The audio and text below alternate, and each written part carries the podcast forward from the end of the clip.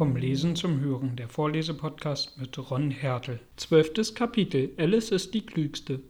Hier, rief Alice in der augenblicklichen Erregung ganz vergessend, wie sehr sie die letzten Minuten gewachsen war. Sie sprang in solcher Eile auf, dass sie mit ihrem Rock das Pult vor sich umstieß, so dass alle Geschworenen auf die Köpfe der darunter sitzenden Versammlung fielen. Da lagen sie unbeholfen umher und erinnerten sie sehr an ein Glas mit Goldfischen, das sie die Woche vorher aus Versehen umgestoßen hatte. Oh, ich bitte um Verzeihung, rief sie mit sehr bestürztem Tone und fing an, sie so schnell wie möglich aufzunehmen. Denn der Unfall mit den Goldfischen lag ihr noch im Sinne, und sie hatte eine unbestimmte Art Vorstellung, als ob sie gleich gesammelt und wieder in den Pult getan werden müssten, sonst würden sie sterben. Das Verhör kann nicht fortgesetzt werden, sagt der König sehr ernst, bis alle Geschworenen wieder an ihrem rechten Platze sind.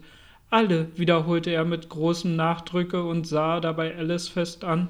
Alice sah sich nach dem Pulte um und bemerkte, dass sie in der Eile die Eidechse kopfunter hineingestellt hatte, und das arme kleine Ding bewegte den Schwanz trübselig hin und her. Da es sich übrigens nicht rühren konnte, Sie zog es schnell wieder heraus und stellte es richtig hinein. Es hat zwar nichts zu bedeuten, sagte sie für sich, ich glaube, es würde für das Verhör ganz ebenso nützlich sein, Kopf oben wie Kopf unten.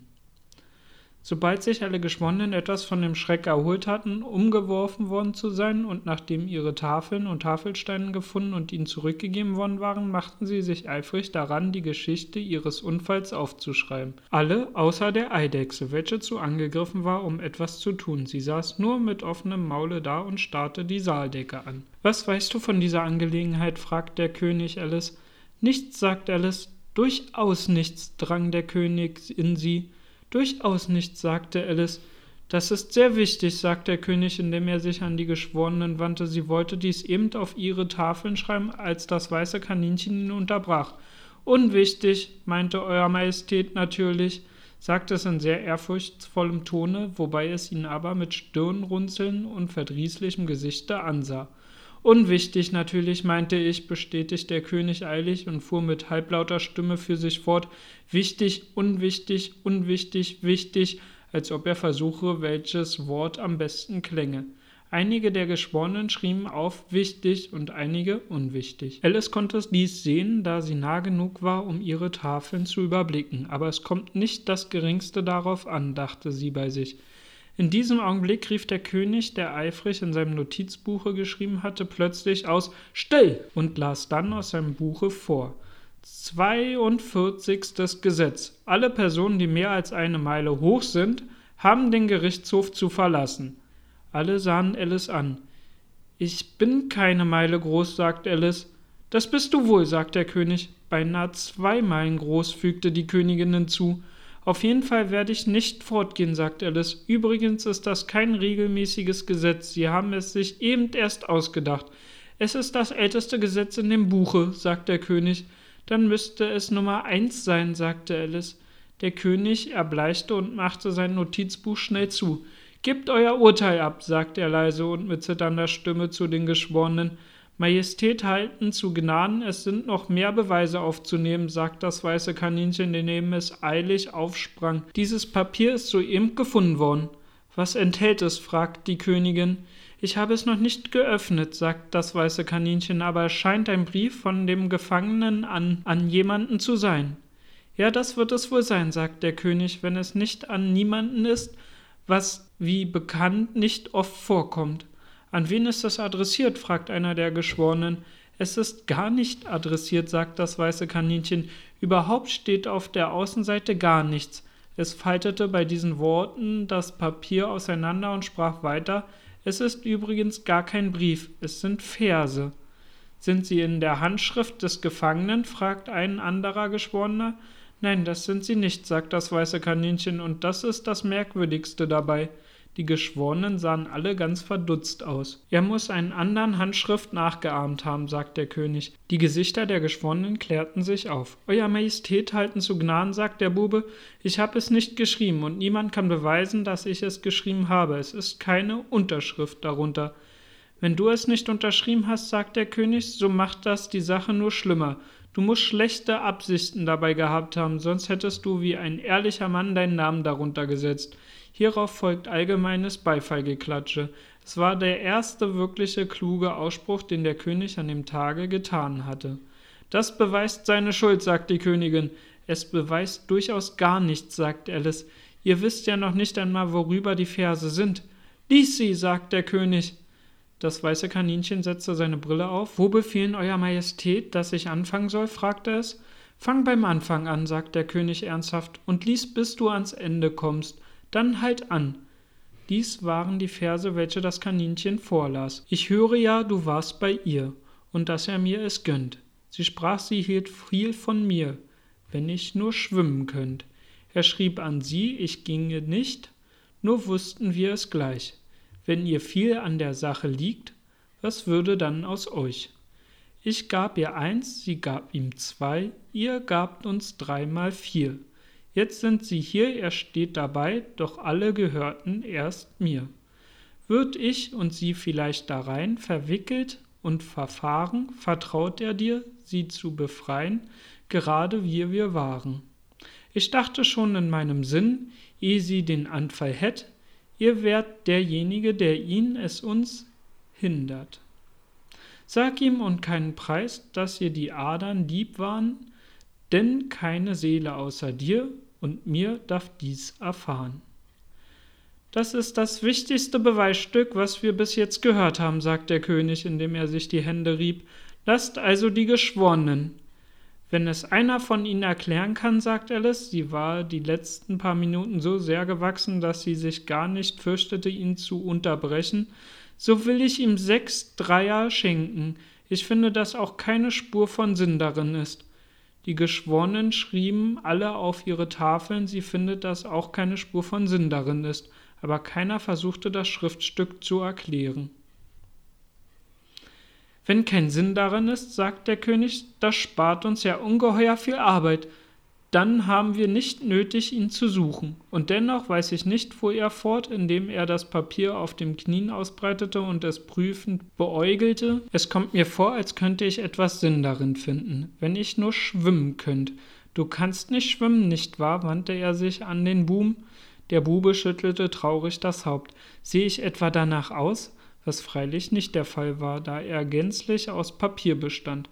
Das trifft zu soweit, sagt der König und fuhr fort, die Verse leise durchzulesen. Nur wussten wir es gleich. Das sind die Geschworenen natürlich. Ich gab ihr eins, sie gab ihm zwei. Jawohl, so hat er es mit dem Kuchen gemacht, versteht sich. Aber es geht weiter, jetzt sind Sie hier, sagt Alice. Freilich, da sind Sie ja. Er steht doch dabei, sagt der König triumphierend und wies dabei nach den Kuchen auf dem Tische und nahm den Buben. Nichts kann klarer sein dann wieder, ehe sie den Anfall hätt. Du hast nie einen Anfall gehabt, Liebe, glaub ich, sagte er zu der Königin. Niemals, rief die Königin wütend und warf dabei die Eidechse ein Tintenfass an den Kopf. Der unglückliche kleine Wabbel hatte aufgehört, mit dem Finger auf seine Tafel zu schreiben, da er merkte, dass es keine Spuren hinterließ. Doch nun fing er eilig wieder an, indem er die Tinten benutzte, die von seinem Gesichte herabgelaufen war, solange dies vorhielt. Dann ist dies nicht dein Fall, sagte der König und blickte lächelnd in dem ganzen Saal herum, alles blieb totenstill. Ist ja ein Witz, fügt der König in ärgerlichen Tone hinzu, sogleich lachte jedermann. Die Geschworenen sollen ihren Ausspruch tun, sagt der König wohl zum zwanzigsten Male. Nein, nein, sagte die Königin, erst das Urteil, der Ausspruch der Geschworenen nachher. Dummer Unsinn, sagte Alice laut, was für ein Anfall, erst das Urteil haben zu wollen. Halt den Mund, sagt die Königin, indem sie puterrot wurde. Ich will nicht, sagt Alice. Schlag dir den Kopf ab, brüllte die Königin so laut sie konnte, niemand rührte sich. Wer fragt nach euch, sagt Alice, unterdessen hatte sie ihre volle Größe erreicht. Ihr seid nichts weiter als Spielkarten. Bei diesen Worten erhob sich das ganze Spiel in die Luft und flog auf sie herab. Sie schrie auf, halb vor Furcht, halb vor Ärger, versuchte sie sich abzuwehren und merkte, dass sie am Ufer lag, den Kopf auf dem Schoß ihrer Schwester, welche leise einige welke Blätter fortnahm, die ihr von den Bäumen herunter aufs Gesicht gefallen waren. Wach auf, liebe Alice, sagte ihre Schwester, du hast mal lange geschlafen. Oh, und ich habe einen so merkwürdigen Traum gehabt, sagte Alice, und sie erzählte ihrer Schwester, so gut sie sich erinnern konnte, alle die seltsamen Abenteuer, welche ihr eben gelesen habt. Als sie fertig war, gab ihre Schwester ihr einen Kuss und sagte, es war ein sonderbarer Traum, das ist gewiss. Aber nun lauf hinein zum Tee, es wird spät.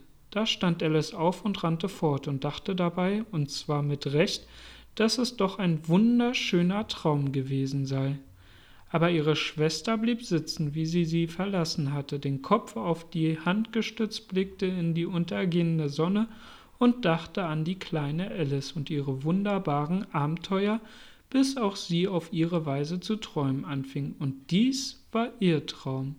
Zuerst träumte sie von der kleinen Alice selbst, wieder sah sie die kleinen Händchen zusammengefaltet auf ihrem Knie, und die klaren, sprechenden Augen, die zu ihr aufblickten. Sie konnte selbst den Ton ihrer Stimme hören und das komische Zurückwerfen des kleinen Köpfchens sehen, womit sie die einzelnen Haare abschüttelte, die ihr immer wieder in die Augen kamen.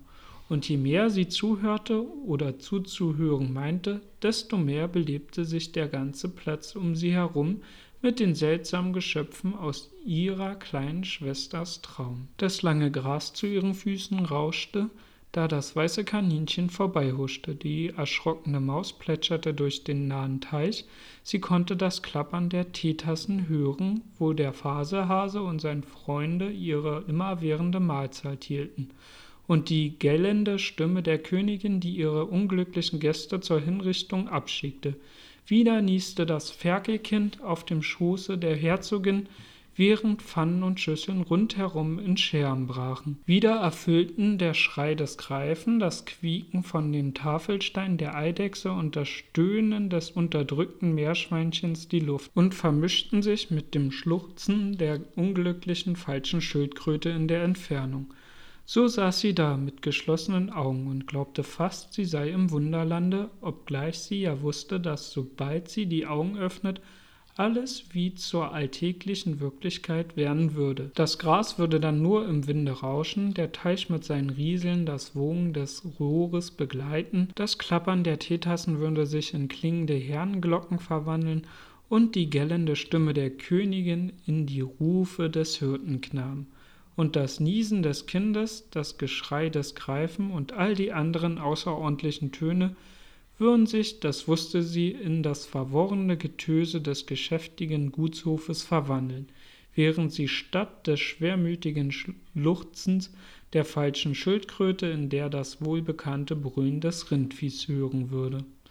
Endlich malte sie sich aus, wie ihre kleine Schwester Alice in späterer Zeit selbst erwachsen sein werde und wie sie durch alle reiferen Jahre hindurch das einfache, liebevolle Herz ihrer Kindheit bewahren, und wie sie andere kleine Kinder um sich versammeln und deren Blicke neugierig und gespannt machen werde mit manch einer wunderbaren Erzählung, vielleicht sogar mit dem Traume vom Wunderland aus alten Zeiten, und wie sie alle ihre kleinen Sorgen nachfühlen, sich über alle ihre kleinen Freunde mitfreuen werde, in der Erinnerung an ihr eigenes Kindesleben und die glücklichen Sommertage.